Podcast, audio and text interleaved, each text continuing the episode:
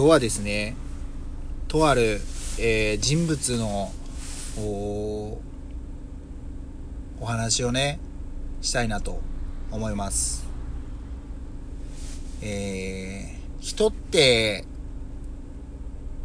やっぱりいろんな生き方というか経験というかから、いろんな考え方があると思います。はい。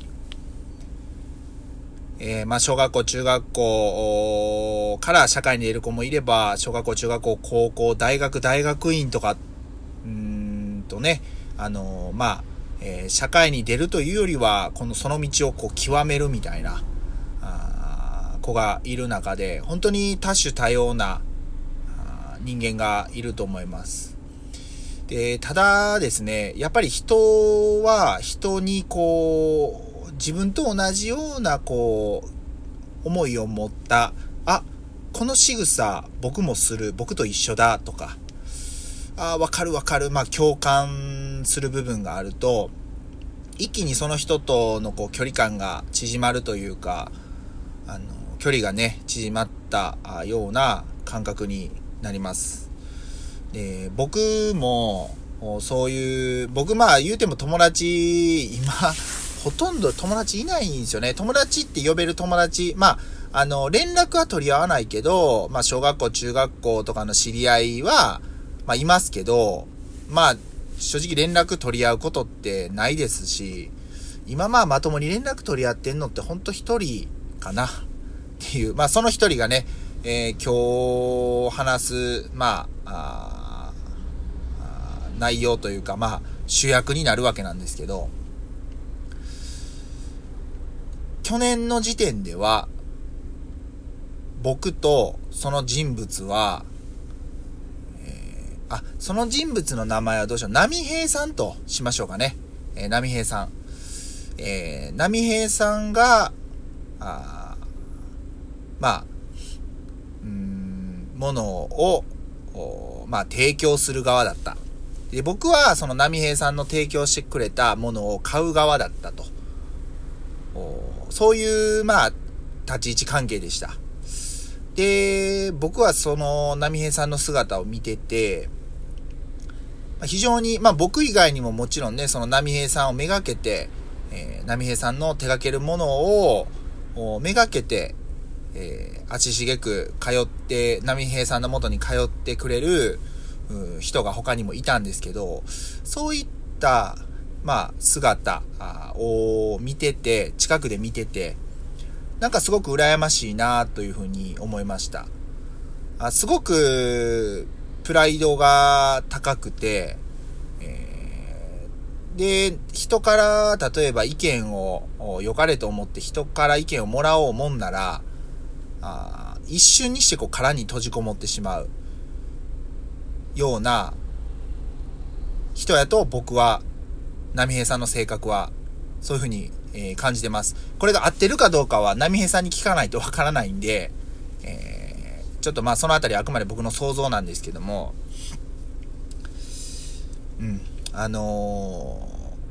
人に意見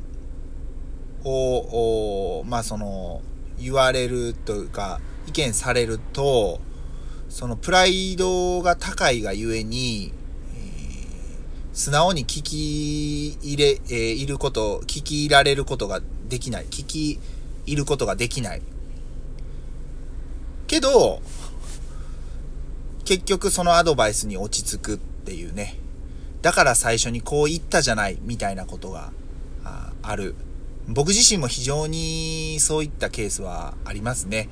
例えば身内ね、僕の奥さんであったりとか、両親から、いや、こうした方がいいんちゃうかって言われると、いや、うっさいんやっていうふうにね、言ってしまったりとか、いや、言われやんでも分かっとるみたいな。素直に聞いときゃいいのに、やるやらないは別なんですよ。とりあえず素直に聞いとけばいいのに、いちいち喧嘩口調で言い返してしまったり、無視してしまったり、聞いとんのか聞いてないのか分からんような感じで、で、けど実際時が経ってみたら、あの時こうやって言っとったことを今やってるみたいな、そういうことが割とあったりします。いつも思うわけです。そういう瞬間が僕にもあるんで、こう素直に聞いてさっさとやっといたら時間のね、ロスにもならないし、なんのそれ、プライドが高いって言うけど、それ高いんじゃなくって、間違った方向にプライドを持ってるだけだよな。プライドを持つことはすごく大事だと思うんですけど、その持ち方の問題ですよね。がすごく大事だと思います。信念がある、プライドがあると信念があるっていうのは同じではないですよね。なので、そういうプライドならさっさと捨ててしまって、本当にしっかり信念を持った方がいいと思います。まあそういうね、波平さんも正確だと僕は推測してるんですけども、まあね、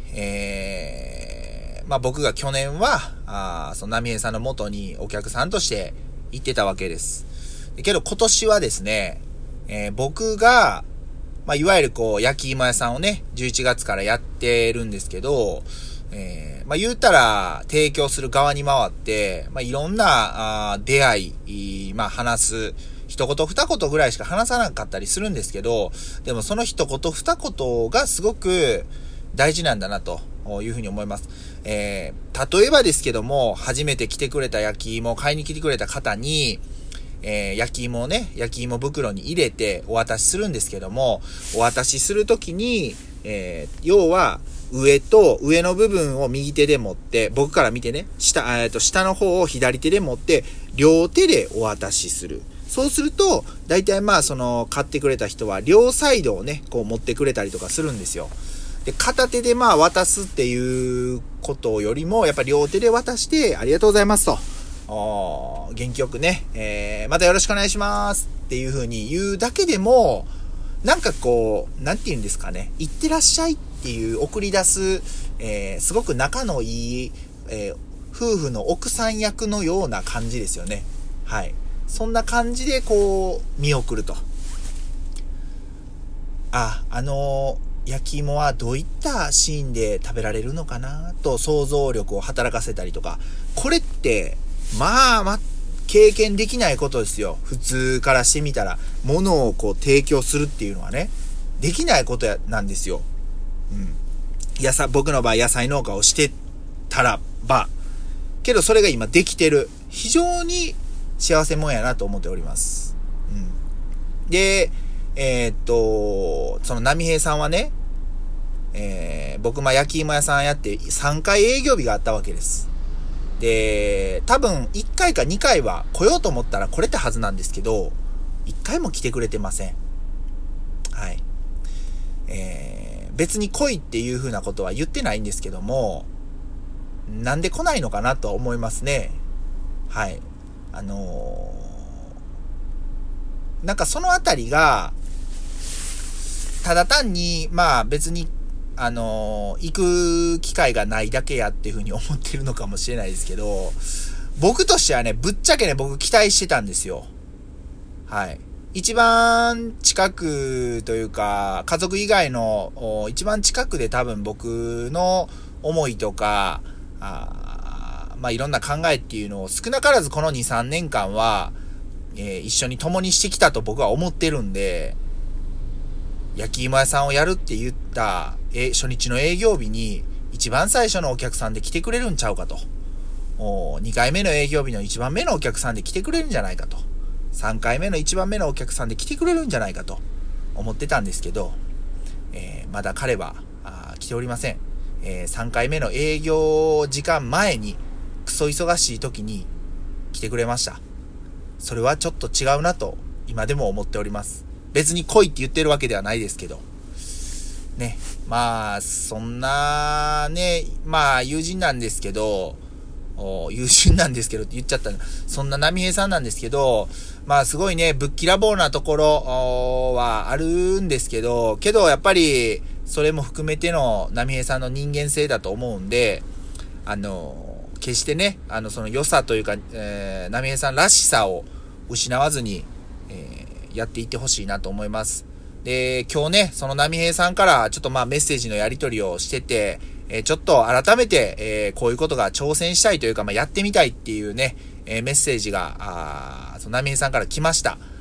僕はね、もう、来て、これはもうぜひ、応援しようということで、やりましょうと返事をね、返しました。お互いね、悶々として、一人で悩んで、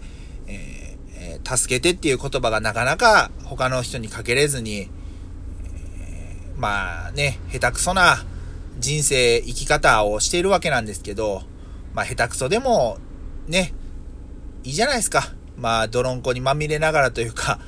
たまにはこけることもあるだろうし、ジャンプする時だってあるだろうし、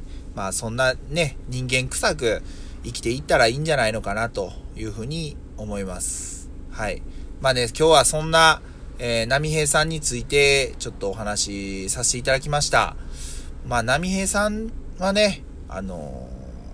多分すごいポテンシャルを持ってると思うんで、そんな、